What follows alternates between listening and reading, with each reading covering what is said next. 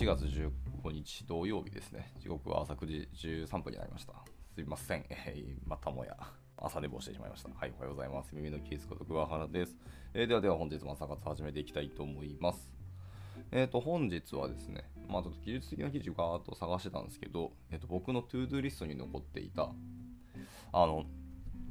タイトルにあります、えー OKR を設定するっていう記事がありましてですね、これをちょっと読もうと思ってます。はい。で、こちらはですね、あの、Google の re:Work っていう、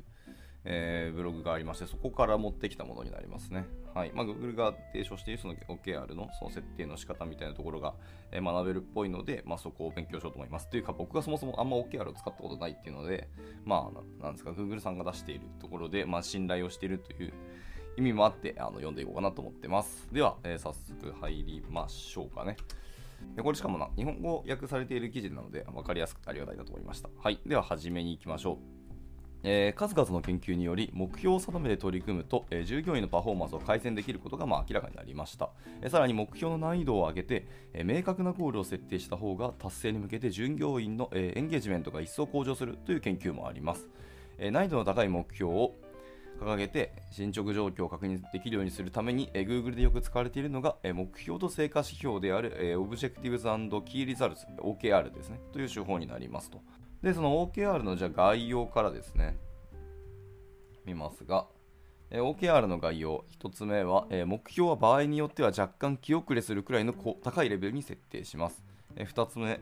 え、成果指標というのは数値化して測定して、え、簡単に評価できるようにします。Google では0から1.0の範囲でま設定していますと。で、OKR は、え、組織の全員に公開して誰もがお互いの作業状況を確認できるようにします。はい、で4つ目、え OKR では目標の60から70%の達成率が、え理想的ですと、え逆に達成率が常に100%の場合はその OKR の設定レベルが低いと言えるのでもっと野心的な目標を立てる必要がありますと。はい、え5つ目、え評価が低かった場合は、え次の OKR を改善するためのデータとして捉えるようにします。はい、で6つ目、OKR は従業員を評価するためのツールではありません。はい、でラスト7個目、OKR は社内共有のタスク管理ツールでもありませんと。まあ、実際のところ OKR の使い方は他の目標設定の手法とは異なります。簡単に達成できないような目標を設定するのが OKR の狙いだからですと。でこうした方法で OKR を使用すると、えチームは大きな目標を見据えて先進し、完全には達成できなくても予想外の成果を上げられるようになりますと。でチームや個人が、自らの殻を破り、仕事の優先順位を判断して、成功と失敗の両方から学ぶことができるという点が、まあ、OKR のメリットと言えるでしょうと。では、えっとえー、続いて OKR の歴史ですね。まあ、概要からいきたいと思いますが、インテルの元 CEO である、アンディ・グローブ氏っていうのが自身の著書である、ハイアウトプットマネジメント、人を育て成果を最大にするマネジメントの中で、え OKR のように目標を共有するシステムを効果的に構築するためには次の、え2つの問いに答える必要があるというふうに述べています。え1つ目は、え自分は何を目指したいのか。この問いに対する答えがまず目標になります。2つ目、え目標までの達成度をどのように測ればよいか。この問いに対する答えが、えマイルストーンだったり、えすなわち成果事業になりますと。はいはいはい。で創業当初から Google に出資してきた、えー、投資家の一人であり、現在は取締役に就任しているジョン・ドーアは、インテルに勤めていた当時に、えー、アンディ・グローブ氏から OKR について学びました。えー、ドーアが書いたあるブログ記事によると、彼がインテルに入社したのは、え同社がメモリーメーカーから、えマイクロプロセッサーメーカーへの転換を図ろうとしている頃になりましたと。ほうでグローブ氏と、えー、経営幹部っていうのは方向転換を方針転換を成功させるために従業員に優先度の高い仕事に集中してもらう方法というのを模索していましたと。でそうした、えー、優先事項を従業員に周知し、えー、全員足並みを揃えて、え転換を成功へと導いたのは、え OKR になりましたと。でドアはそれから数十年後の、え2000年代初めに OKR を Google に導入します。え Google の経営陣っていうのはその有効性を認め、それから約、え四半期の間に OKR を試験的に使い始めましたと。現在 Google では1年単位と四半期単位で OKR を設定し、全社を対象としたミーティングを四半期に一度開いて OKR の公開と評価を行っています。OKR は今やアメリカのシリコンバレーの IT 企業にとどまらず、さまざまな組織で採用されています。フォーチュン100に名を連ねる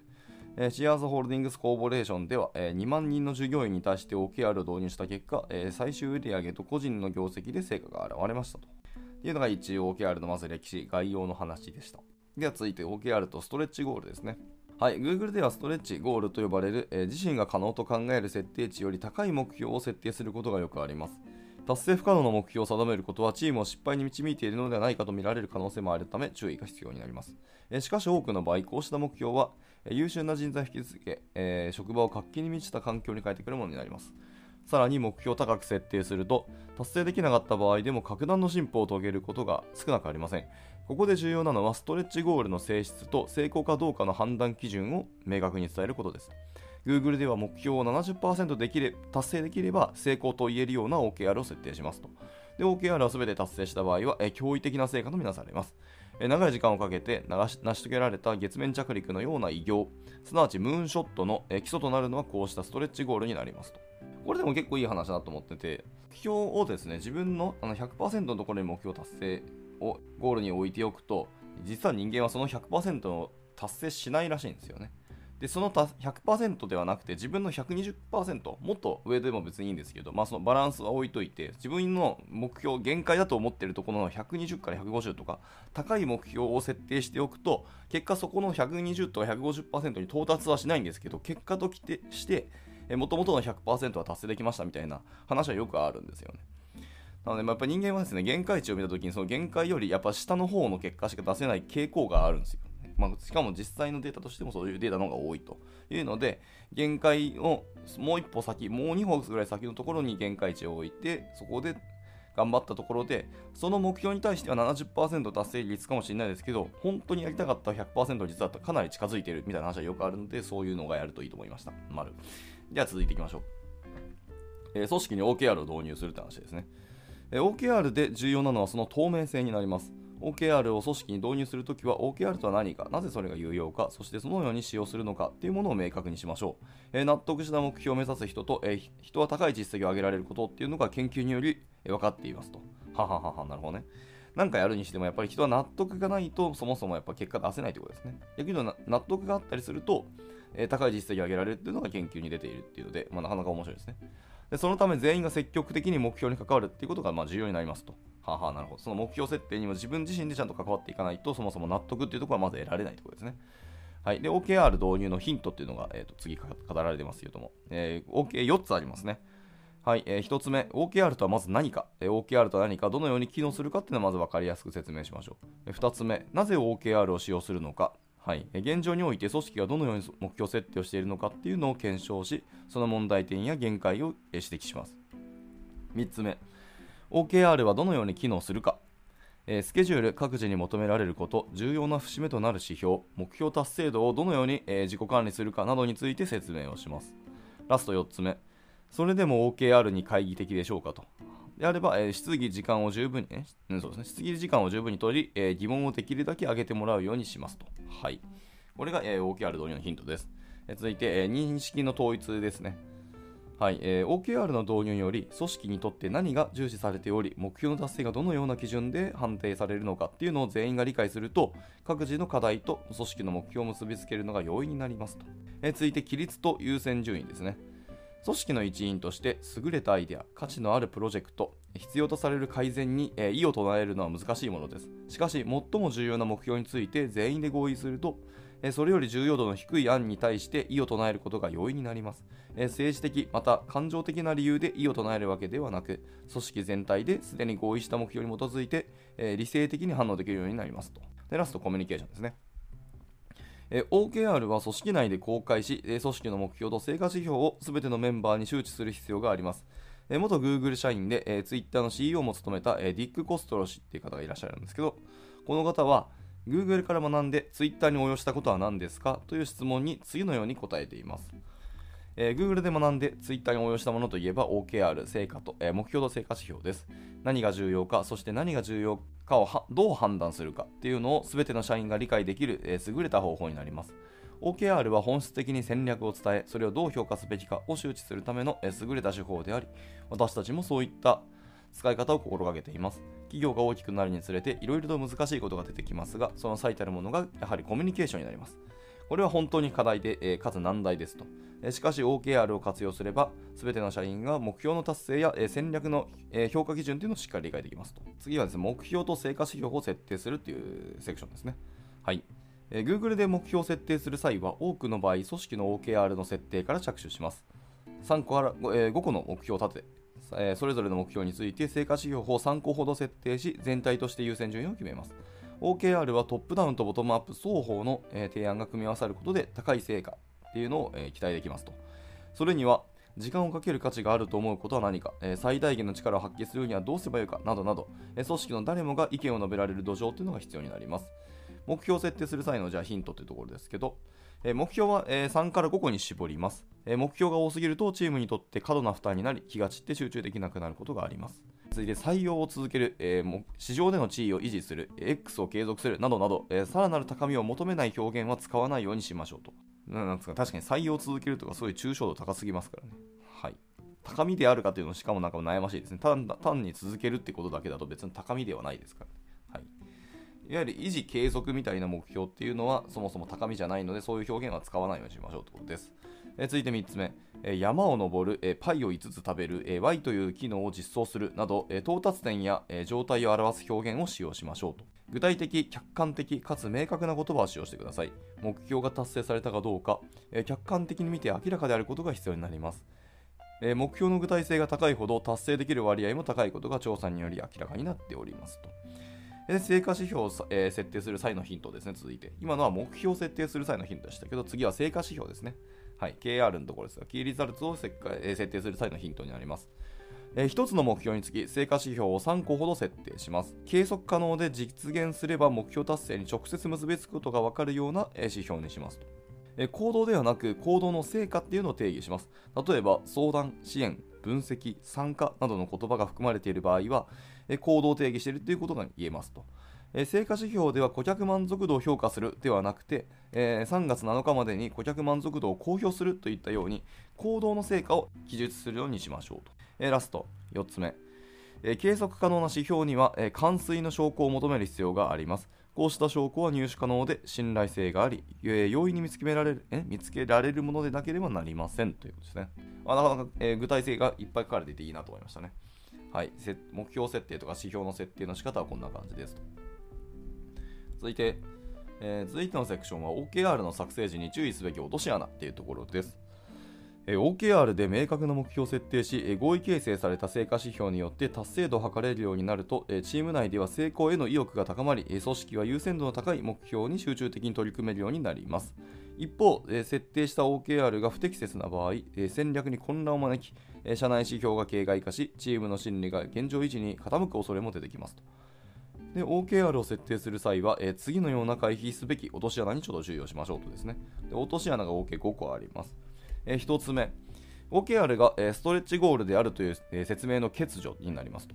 ストレッチゴールの設定では、その実現に取り組むチームはもちろん、目標達成の一環である仕事に関わる他のチームとも、え、十分なコミュニケーションを取る必要が出てきますと。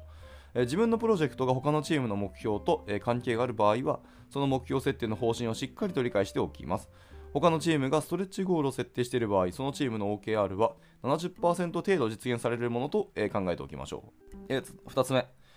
現状維持でよし的な OKR っていうのが、えー、とやばいやつですね。落とし穴です。えチームやその顧客が本当に必要としていることを目標にするのではなく、え現在やっていることを一切変更せずに、え達成できそうな目標を設定してしまうなどの場合があります。これを検証するには、チームの現在の仕事と新たに要請されているプロジェクトっていうものを必要な労力と、え価値の観点から順位付けします。え順位の低いものが、え OKR に含まれていれば、それは現状維持を目標に定めただけだと言えますと。優先度の低い目標は、え取り消して、え重要度の高い目標に、えリソースを配分し直しましょう。え時として同じ目標、例えば顧客満足度が XX% を下回らないようにするなど、え複数の四半期をまたいで設定し続けることもあります。えそれが常に優先すべき、え事柄であれば、え OKR の目標として、え問題はありませんと。えただし、チームが革新を続けて効率を向上させていくためには、え成果指標を発展させていくことも必要になりますよということですね。これちゃんと振り返りをしましょうということですね。逆に言うと。で、続いて、えー、3つ目ですね。意図的に実力を隠すというところです。えー、メンバーの力を、えー、結集しなくても OKR を全て達成できているチームっていうのは、えリソースを十二分に活用していないか、高い目標を掲げていないか、あるいはその両方の可能性があります。やっぱちゃんと高い目標をやりましょうというところですね。えーと、能力の全部をフルに活用してやらた、えやらないと達成できないの目標になってないということですね。これはもっと言うと。コンフォータブルゾーンを出ていないって言ってもいいかもしれないですね。では続いて4つ目です。え目標の価値が低いというところですね。まあ、3と結構被る気がしますけど。はい、えー OKR では明確なビジネス上の価値を示すことが、えー不可欠になります。そうでなければ目標達成に向けてリソースを投入する必要というのはありません。目標の価値が低いと、たとえそれが完全に達成されたとしても、えー組織に大きな違いは生まれません。合理的な状況で OKR を100%達成できたと仮定して、組織に直接利益がもたらもたらされないのであれば、え具体的な利益に、え焦点を絞って OKR を作成し直しましょうということですね。え最後、じゃあ5つ目の、え落とし穴です。目標に達する、えー成果指標が不十分であると。はいえー特定の目標を達成するために必要なことが全て成果指標に盛り込まれていない場合、その OKR では予想外の失敗が起きる可能性というのがあります。その結果、リソースの必要性や OKR のスケジュールの遅延に気づくのが遅れることにもつながりますと。なるほど。ちゃんと目標だけではなくて、成果指標ってところも、えーしっかり見直して、見直すというか、考えて設定をしないと失敗する可能性が高まるというところですね。はい、まあ、落とし穴結構よくある落とし穴っぽい感じはしますし、えー OKR の定義から振り返ると、うん、まあ、本当その通りだなっていうようなものが結構落とし穴として書かれてましたね。はいはいはい。これもでも Google がしっかりいろんなものを実験して、えー、とデータ取った結果、この辺が落とし穴っていうところがまとめられているような気もしますね。はい、じゃあ続いてのセクション、えー続いてはチームの OKR を策定するっていうものになります。OKR の策定方法は状況により異なりますが、えー最初に組織の目標を表明しておくと、チームや個人がそれを考慮して自分たちの目標を設定できます。えーこの方法なら組織全体の OKR に整合性を持たせることもできますと。えー次に決めるべきことは、え組織を何階層に分けてチームの OKR を設定するかになりますと。部門ごと、職種ごと、えサブグループごとなど、えどのレベルで OKR が必要かっていうものを検討してください。えチームレベルの目標設定においては、必ずしも、え組織の OKR の全てを各チームの OKR に反映させる必要っていうのはありません。組織の OKR のいずれか一つだけに注目し、チームの OKR を設定するということもできますと。ただし、チームの OKR は組織の OKR の少なくとも一つには関係している必要がもちろんありますと。そうだよね。で、チームの OKR の設定には全てのチームリーダーが集まって目標を設定するのも一つの方法になります。えー Google では各チームリーダーが会社の OKR に沿って、えー次の四半期の優先事項をリストアップすることもあります。これらの優先事項を書き出す際、組織の OKR との整合性を意識しながら以下のような点を、えー確認してくださいと。チームの優先事項が、組織の成果指標にいずれかにつながっているでしょうかえチームの優先事項により組織の OKR を達成する可能性が高まるでしょうか？えチーム外の人からこのチームが取り組むべきと思われている事項は抜けてないでしょうか？え優先事項は3つ以上あるでしょうかと。優先事項3つ以上なんですね。なお、OKR というものは、えチェックリストにはなりません。チームがこの四半期に取り組むべき事項の一覧ではないのです。OKR をチーム共有のやることリストであると解釈してしまうと、チームとして達成すべきことではなく、やりたいことを杓子定規に並べることにもなりかねません。確かに。OKR はチームとしてどのような影響を及ぼしたいかを定義し、それを達成するための方法を考え出すためのものですと。以下に、チームと個人の OKR の例を示してみます。これらの OKR は、市場シェア XX% を達成するという組織の目標を後押しするために設定されたものですと。あーなんかすごくわかりやすいですね。じゃあちょっと例を見てみましょう。チームと個人の OKR の例になります。目標、製品名の収益の成長を加速させるっていうのがまず目標ですと。で、それに対しての成果指標です。XX 機能を全ユーザーにリリースする。XX に取り組み、全ユーザー1人当たりの収益を XX% 増加させると。で収益に特化した、3つの実験というのを実施し、収益の成長を促進する要因というのを特定する。で、XX 機能をリリースするための、え技術サポート体制を第一四半期中に整備するというのが、えー以上4つが成果指標ですと。はいはいはい。で続いての、えーものですね。続いての目標は、えー製品名の評判を上げるという目標を立てましたと。でそれに対しての成果指標ですね。3つです、今回は。え3つの業界イベントで講演を行い、えー製品名の市場牽引力っていうのを再構築する。で2つ目、トップユーザー XX 人を特定し、個人的に働きかける。で3つ目、ユーザーのエラー報告に対する応答時間を XX% 短縮すると。はい、というところでした。これいいですね。なるほど。あ、わかりやすちゃんと数字も出ているし、現状から1歩か2歩ぐらい、えー踏み込んだような OKR になっているっていう感じは確かにしますね。やっぱでもちょっとですね、そのさっき言った通り、その杓子定規にならないように注意しますしましょうっていうのがすごく大事だと思ってて、この OKR って確かに、ともすれば単なるチェックリストと思われがちな気がするんで、でチェックリストっていうと単なる、えっと、やることになってしまうので、そうすると、モチベーションはさてお、パッションは少なくとも出ない気がするんですよね。ちゃんと熱量を持って本気で取り組むかっていうところがかなり、減ってくるんじゃないかという気がしてくるので、そうならないような、えちゃんとあある種、うっとくるというか、やっぱり頑張らなきゃいけないなっていう風な目標を、だから成果指標を立てなきゃいけないっていう気はやっぱしますね。はい。その抽象度高いはその言葉で申し訳ないですけど、続いてのセクションは OKR の評価ですね。はい、今のは成果とか成果指標だったり目標を立てるところまでだったんですけど、次は評価の話です。Google では通常 OKR を0から1.0の数値で評価をします。1.0は目標が完全に達成されたことというのを表しますと。成果指標を個別に評価し、それらのおおよその平均に基づいて目標を評価します。ここでおおよそとつけたのは成果指標に重み付けが異なるものであるからになりますと。例えば成果指標が新しいウィジェットのマーケティングキャンペーンを開始するだった場合、最終的な成果は開始したかどうかになってしまうので、得点は0か1のどちらかになってしまいますと。はで一方、成果指標が6つの新機能をリリースするであれば、3つだけリリースできた場合は、OKR は0.5と評価されますと。科学的ではないかもしれませんが、重要なのは、事態をしっかり把握しているあ反映しているかどうか、そして何よりも評価方法に一貫性があるかどうかというところですと。はい、で OKR の評価において考慮すべき事項っていうのがここからつらつらと語られます。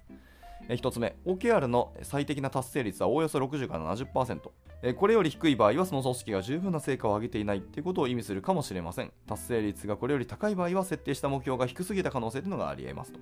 Google の0から1.0の評価方法では、すべての OKR の、平均点が0.6から0.7に収まるっていうのがいわゆる理想ですと。OKR を初めて導入するときは違和感のある目標を設定して達成できないようにすること自体に違和感を覚えるかもしれませんと。はいはい。まあ、正直無理だろこれみたいにちょっと思わされるような目標が最初にやるのはいいかなってことですね。はい、続いて、え2つ目は OKR は実績を評価するためのツールではないということですね。ああ、実績を評価するもんじゃない。これ結構重要かもしれないですね。先ほどの、あの借地定規の話に近いですけど、確かに実績評価のためのツールになりかねない気がしましたね。言い換えれば OKR は個人や組織を包括的に評価する手段ではないということです。むしろ個人が前期にどのような仕事に注力していたかっていうのを要約し、組織の OKR への貢献や影響を明らかにするために使用するものですと。はあ、個人の振り返りに使うためのものなんですね、これは。まあ、結果的にその個人の目標がバーッと達成されて、それを集約すれば、結果組織の目標も達成するということですね。はい、結局は、えー、個が大事ではあり、えー、その個が集まってちゃんとチームになるということですね。はい、いい話。続いて3つ目、組織の OKR の評価を公開しましょうということですね。Google では組織の OKR を1年ごとと四半期ごとに評価をして共有するのが慣例になっています。えー、年の初めには全体的な会議を行い、えー、前年の OKR の評価を共有するとともに、新しい年と四半期の OKR というのを公表します。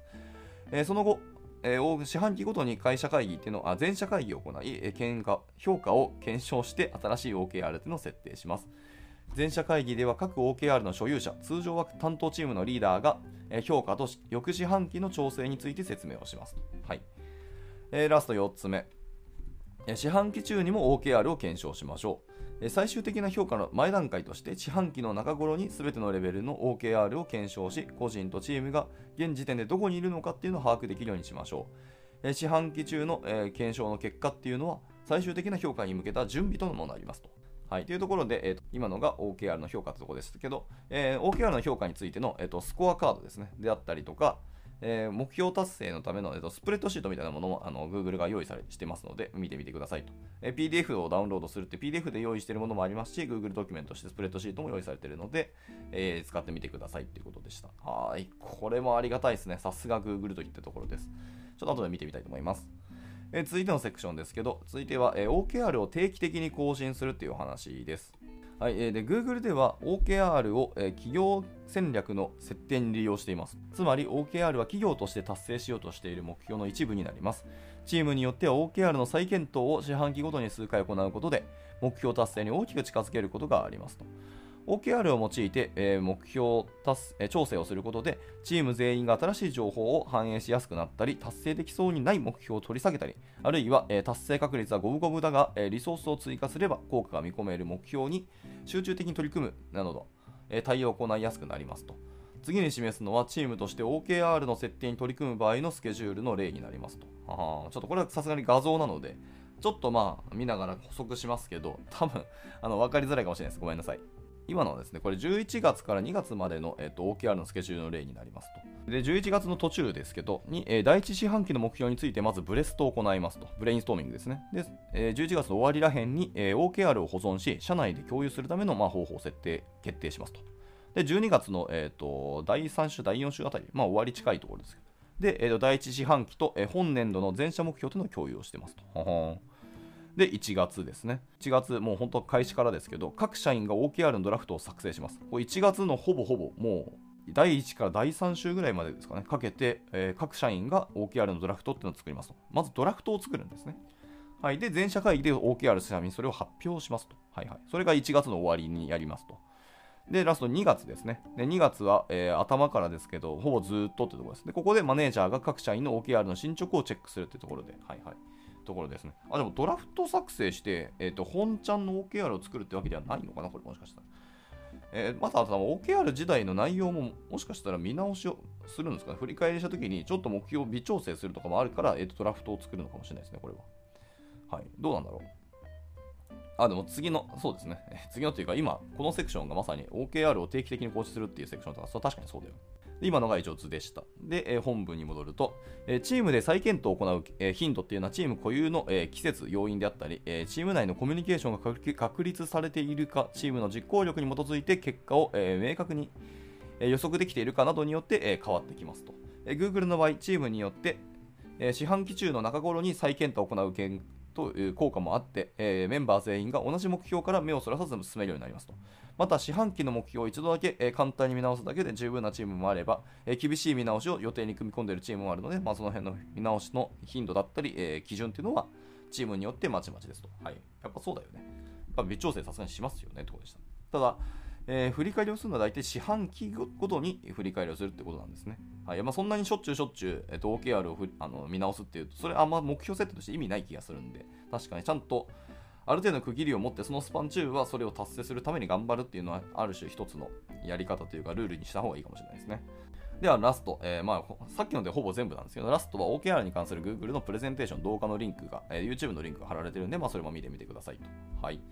えー、Google、えー、ベンチャーズのチームでは、えー、投資先企業の皆様に向けて OKR の活用方法について Google が学んだことを紹介しています。えー、Google ベンチャーズのパートナーである、えー、リック・グラウという人は、OKR を初めて導入することを検討している数多くのスタートアップ企業を対象にこのプレゼンテーションを行いました。このプレゼンテーションでは OKR とは何か、急速に成長するスタートアップ企業において、え、OKR がどのように役立つか、また OKR 導入する際に下げるべきことは何かなどを説明しています。というところで、はい、本記事は、えー、締められております。はい、以上、Google が提唱した OKR の、え、具体的な説明だったりとか、え、ツールとかですね、というのを含めた、あとはチップスも含めた、えー、OKR 全体の説明記事になりました。いかがだったでしょうか？はい、えーとですね、僕、本当恥ずかしながらですね、目標設定とか、あの OKR というのをちゃんと作ったことないので、これはちょっと改めてやろうと思いましたね。っていうのと、僕、今更ですけど、今年の目標、全然そういえばやってなかったなと思いましたね。えー、去年の目標の振り返りをあの今年の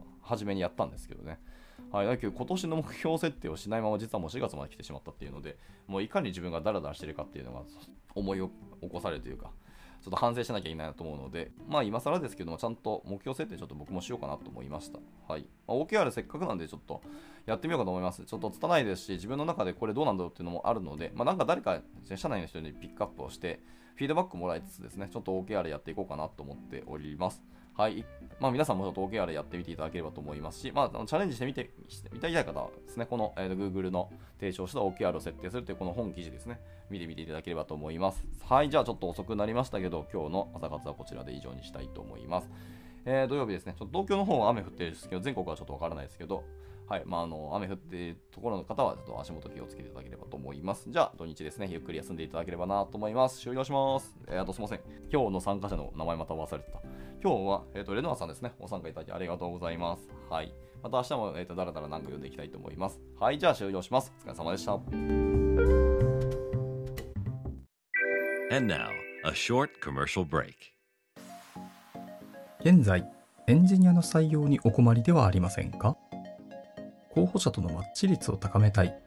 辞退率を下げたいという課題がある場合、ポッドキャストの活用がおすすめです。音声だからこそ伝えられる深い情報で、候補者の興味関心を高めることができます。株式会社ピトパでは、企業の採用広報に役立つ、ポッドキャスト作りをサポートしています。気になる方は、カタカナでピトパと検索し、X またはホームページのお問い合わせより、ぜひご連絡ください。